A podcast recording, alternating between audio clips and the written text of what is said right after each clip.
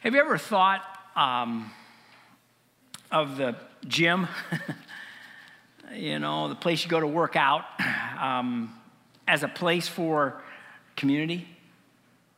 Um, evidently, some, though, have... Uh, If you haven't thought about it, some have, because they decided to turn uh, that into a, a, decided it's a better place to gather together and develop community than, than the church. Allie Huberly, a thirty-some-year-old uh, education consultant in Boston, she wakes up every morning at four forty-five to go to her CrossFit gym. When she was looking for an apartment, she only looked at apartments that were close to her gym. Allie says, CrossFit is family, laughter, love, and community. I can't imagine my life without people that I've met through it. I, I, I read that, and I thought, is that something that we want to hear about the church? Right?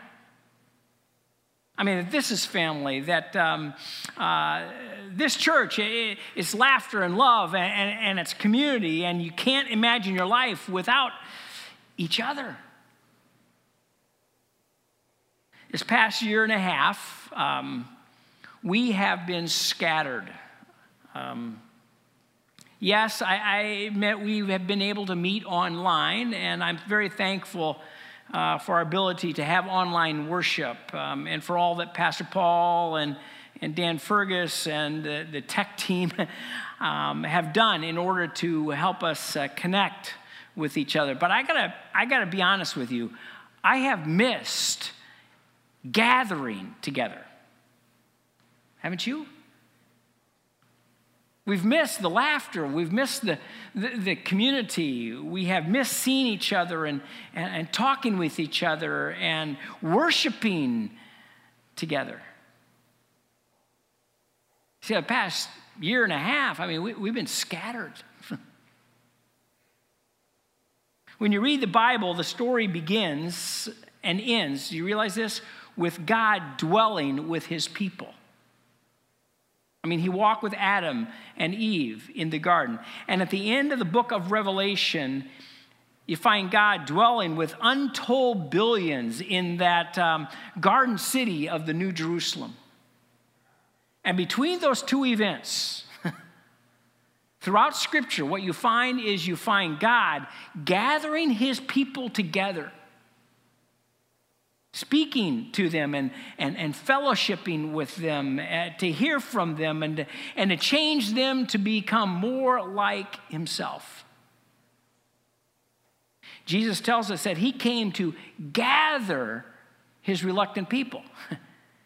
In Matthew twenty-three, thirty-seven, Jesus cries out, "O Jerusalem, O Jerusalem, a city that kills prophets and stones those who are sent to it. How often would I have gathered your children together, as hen, as a hen gathers her, her brood under her wings, and you were not willing." And one day, Scripture says, Jesus will send out his angels to gather those who are his. See, God gathering his people together is what the Bible calls the church.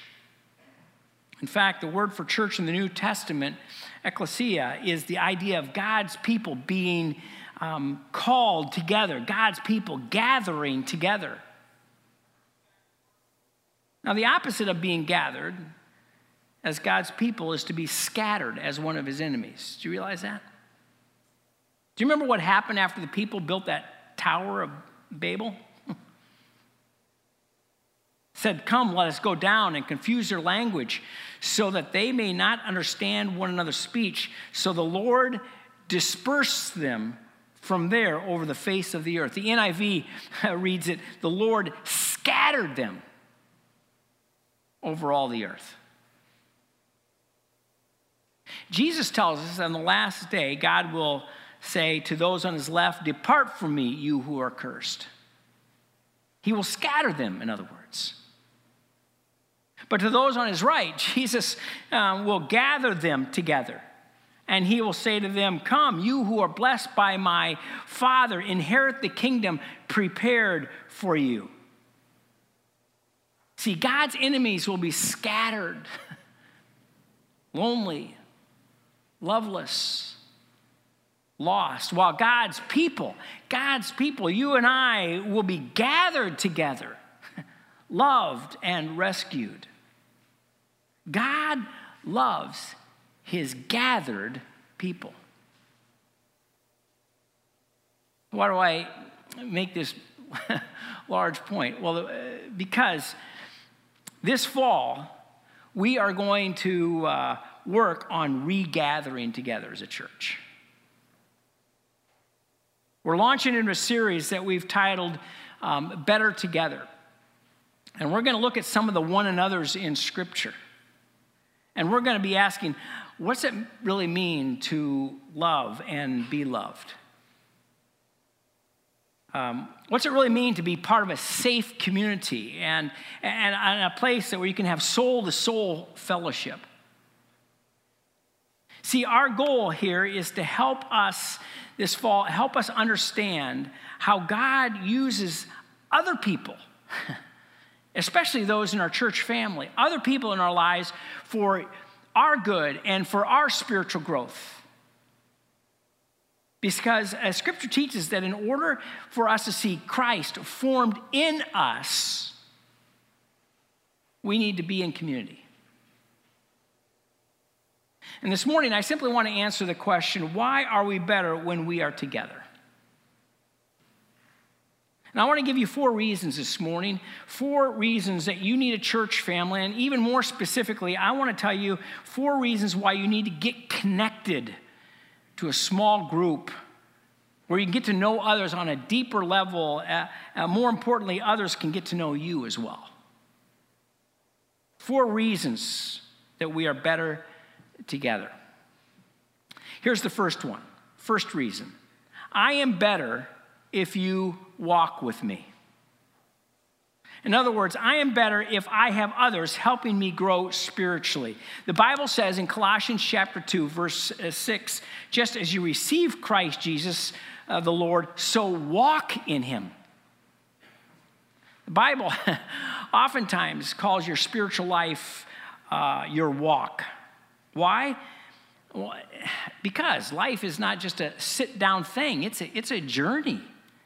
I mean, you're always growing. You're always moving. Um, there's a destination to, to get to. And the Bible says that you walk through life. God wants you to do certain things. He says we're to walk in the light. That we're to walk in love. To walk in obedience, to walk in, in the Holy Spirit, to walk as Jesus walked, to walk in wisdom. I mean, many, many ways that the Bible tells us how we are to live this kind of life. And one of the important things is this: God never intended any of us to walk through life alone. Never. While the Bible tells us that you must have a personal faith, it tells us that you can never have an individual faith. This journey was never meant to be um, a solo act. And let me clarify this. This has nothing to do with whether you're single or married. Because you can be single and in community. On the opposite side, you can be married and be desperately lonely. So marriage is not the antidote. Community is the antidote. That's why in Hebrews ten it says this, let us not give up the habit. Habit, right? That means do it all the time. It, it, it's a habit. The habit. Let's not give up the habit of meeting together. Instead, let us encourage one another. See, I need people to encourage me in my daily walk in Christ. How do you do that? Well, the writer of Hebrews tells you, you do that by gathering together in a community. Now, listen, can I tell you something here? Um, it's not new with me. It, it's, it's something you probably realize as well. This here, this morning, in this place, in this sanctuary, this is not a community necessarily. I mean, this is a large group. In a large group like this, listen, we can gather and we can uh, celebrate uh, who God is. We can worship together. But in a size uh, uh, of a group, um, in this size of a group, uh, um, real community just doesn't happen. When Let me illustrate this way. When Becky and I would, um, when we lived in the high desert of Southern California uh, many years ago, um, we would oftentimes want to just get off by ourselves. Do you know where we went? We wouldn't go up to uh, a cabin up in the uh, mountains, you know. Uh, we wouldn't go off to an isolated spot there in the desert, although there was a lot of them. Um, no, what we did was we went down below, which from the high desert meant you, you, you went down over the San Bernardino Mountains. You went down to the beaches areas of, of Southern California. And there in the middle of hundreds of thousands of people with crowds all around us, we could get away and we could become isolated. I mean, nobody recognized us there. Nobody, n- nobody knew us. And you could do that in a crowd. I mean, you can hide. You, you can disappear. Community, friends, doesn't happen in a crowd. Community is what happens when you're with four or eight others. Community happens when you share with each other, when you pray together, when you are known and others know you. You see, you could be in a crowd. You could come to church every week for years here at First Tree and still be lonely because you never know anybody, and nobody ever really gets to know you. See, God's answer to loneliness is community, friends. We all need a few people in our lives that we know really well and know us really well. And we need a place, a group where we can practice relationships and have fun together and laugh together and, and really learn to, to love. I mean, that's the goal, right? I mean, Ephesians four sixteen uh, says this, as each part does its work, I mean, that's all of us in the body of Christ, it helps the other parts grow. So Christ's whole body, that's the church, is healthy and growing and full of love. See, that's what God wants. God wants us all to grow, and he wants us all to be full of love. So how do we do that? We get in that place where everybody can help each other on a personal basis. We get into community. You find a small group to be part of, a place where others can encourage you and can assist you in your spiritual walk. I'm better. You realize I'm better when that happens. Eugene Peterson wrote this. He said, there can be no maturity in the spiritual life, no obedience in following Jesus, no wholeness in the Christian life apart from an immersion in and embrace of community. I am not myself by myself. God tells us, listen, we're better together. I am better if you walk with me. Second, I am better if you work with me. In fact, turn with me to your Bibles to First Corinthians, would you? First Corinthians this morning, we're going to take a little bit of look at First Corinthians chapter twelve. In this series, we'll come back to this again. I want to take a quick look at it this morning. First Corinthians chapter twelve, starting in verse four. Now there are varieties of gifts, but the same Spirit, and there are varieties of service, but the same Lord. The varieties of activities, but it's the same God who empowers them all in everyone. To each is given the manifestation of the Spirit for the common good. Paul is talking here about the church. He describes how God uses the rich diversity of, of the church for, for his purposes. We all have different ways to serve. We all have various ways of, of, of working, but the goal is the same, and that is to serve each other and glorify God.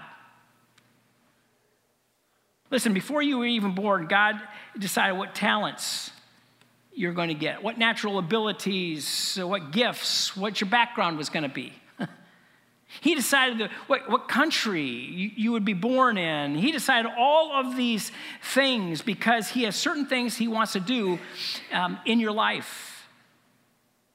And that's called ministry. Anytime, listen, you use your talents for God. Anytime you are use your talents God has given you to help other people, listen, what you're doing is called ministry. It's called service. But God doesn't want you to do it all by yourself, or you'll get worn out. You'll get burnt out.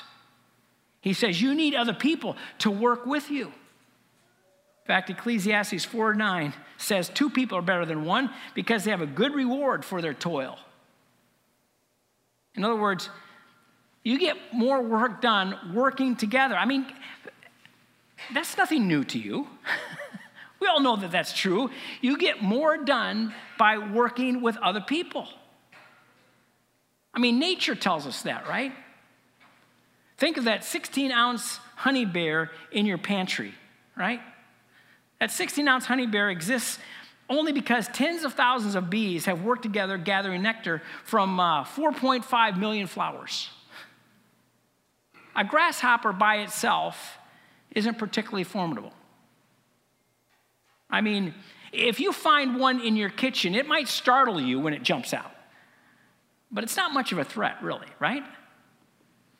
Yet if a grasshopper joins a league of grasshoppers, or what the Bible would call a plague of locusts, it can do all kinds of damage, right? One snowflake I, I, it won't hurt you, but if you get enough snowflakes together, I mean, they can paralyze a city. You see, the reason that we, we get so worn out so quickly is because we don't have anybody helping us. Community is God's answer to exhaustion.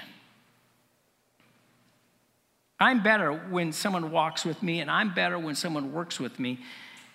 Uh, let me give you a third reason. In life, I am better if you watch out for me. Back to First Corinthians twelve. Start with me in verse twenty-one. The eye cannot say to the hand, I have no need of you. Nor again the head to the feet, I have no need of you. On the contrary, the parts of the body that seem to be weaker are indispensable, and on those parts of the body that we think less honorable, we bestow the greater honor. And our unpresentable parts are treated with greater modesty, which our pre- more presentable parts do not require. But God has so composed the body, giving greater honor to the part that lacked it, that there may be no division in the body, but that the members may have the same care for one another. Did you catch that there at the end? We are to be concerned for each other. In fact, this mutual care, Paul says, is so intrinsic to the body of Christ that God has composed the body for this. You see that in verse twenty-four? Composed the body. The basic point there is that God has mixed the parts of the body all together, just as he, as he, uh, as though he were mixing colors in the sky, in order to produce a beautiful mur- mural of, of mutual support and encouragement. See, I need people who will defend me. I need people who will protect me. I need people who will stand up for me when I need somebody to stand up for me. I, I, I need uh, people who will help me stay on track when I need to stay on track. I, I need you to warn me when I need to be warned. I need people to watch out for me. And you do too. If you went out on vacation this summer, you're gone for a week or, or, or maybe more, a couple of weeks, my guess is you probably approached your neighbor and, and asked your neighbor, hey, I'm going to be gone for a while. Would you watch over my house? Why? Because we want all of our stuff to be looked out for, right? Well, let me ask you, do you have anybody looking out for your soul? Because your soul is more important than your stuff. Is anybody Is there anybody there who's helping you out in your spiritual journey, who's watching out for you to make sure that you're still growing? To make sure that you're not getting discouraged and depressed and, and, and feel like giving it all up? When you're in community, you have other people who are watching out for you. See, community is God's answer to defeat. The Bible, in fact, says again in Ecclesiastes four, two are better than one, because if they fall, one will lift up his fellow. But woe to him who is alone when he falls. There's not another to lift him up. And though a man might prevail against one who is alone, two will withstand him. A threefold cord is not quickly broken. That's why you need to get connected in a small group, because they will watch out for you. I'm better when you walk with me. I'm better when you work with me. I'm better when you watch out for me. And number four, I'm better if you wait and weep with me. What's that mean? It means that I need people who are going to be there in the inevitable, inevitable crisis of life. It's exactly what Kerry talked about here when he stood up here and shared a little bit about his small group. Listen, when I'm waiting for the bad news, or when I'm weeping after I have received the bad news, I need people in my life. And I got to tell you, as your pastor, I know this one deeply. Because over the years that I've been here at First Free, I have sat with people in this church family who were waiting. I've sat with people in this church family that were weeping. And those who you have been there, you know this truth, right? There are situations in life that nobody should ever have to go through alone. Nobody should ever have to sit alone in a hospital waiting during a life or death surgery.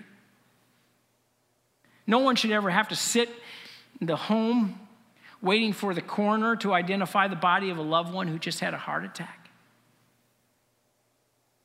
No one should ever have to stand at an open grave alone. And no man or woman should have to be left alone after their wife or their husband has walked out. We're not meant to face the crises of life by ourselves. God says that the safety net he planned for your life is a group of other believers who are committed to you. Listen again. First Corinthians twelve, verse twenty-six, if one member suffers, all suffer together. If one member is honored, all rejoice together. Hmm. Listen to what Peter says in his first letter. He says, all of you live in harmony with one another. Be sympathetic, love as brothers, be compassionate and humble. Peter commands us to be sympathetic, be compassionate towards each other. See, God's answer to despair is community. You party together when you have a celebration, and you get you need to be able to weep together when you have a tough time. We are better together. So listen, this fall, I want to tell you right here, right up front, this fall, I'm going to ask each one of you. And I'm talking about everyone in this church. I'm talking about if you're watching uh, video, I, everyone, I, I want you to become part of a small group. I'm talking about one hundred percent of our church family involved and connected to another group of believers, a smaller group of believers. And we're going to be launching this here this fall, uh, officially starting through October and through November. We're better together. You say, why? Why am I asking you to do this? Well, you can't put into practice what we're talking about during this series unless you are in a community. Learning about community, I mean, that's worthless unless you are in community. You've got to experience it. Gordon McDonald tells a story about visiting a small group of men and women affiliated with Alcoholics Anonymous. McDonald said that he visited the group because he was with, uh, has some friends who were recovering alcohol alcoholics, and he wanted to see for himself what they were talking about. He describes his experience this way. He says, here's what I found. One morning, Kathy, I guessed her age at maybe thirty-five, joined us for the first time. One look at her face caused me to conclude that she must have been Hollywood beautiful at twenty-one. Now her face was swollen, her eyes red, her teeth rotting. Her hair looked unwashed, uncombed for who knows how long. I've been in five states in the past month, she said. I've slept under bridges on several nights, been arrested, raped, robbed, and now she's beginning to weep. I don't know what to do. I don't want to be homeless anymore. But sobbing, I can't stop drinking. I can't stop. She's sobbing. I can't. Next to Kathy was a rather large woman, Marilyn, sober for more than a dozen years. She reached with both arms around Kathy and pulled her close. So close that Kathy's face was pressed to Marilyn's breast. I was close enough to hear Marilyn speak quietly into Kathy's ear. Honey, you're going to be okay. You're with us now. We can deal with this together. All you have to do is keep coming. Hear me? Keep on coming. And then Marilyn kissed the top of Kathy's head. Gordon McDonald continued on. He said, I was awestruck. The simple words, the affection, the tenderness. How Jesus-like. I couldn't avoid a troubling question that morning. Could this have happened in the places where I have worshiped? Would there have been a space in the program for Kathy to tell her story? Would there have been a Marilyn to respond in this way?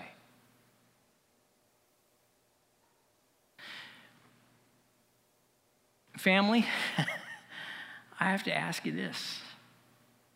Could that have happened here? At First Free? I hope it could.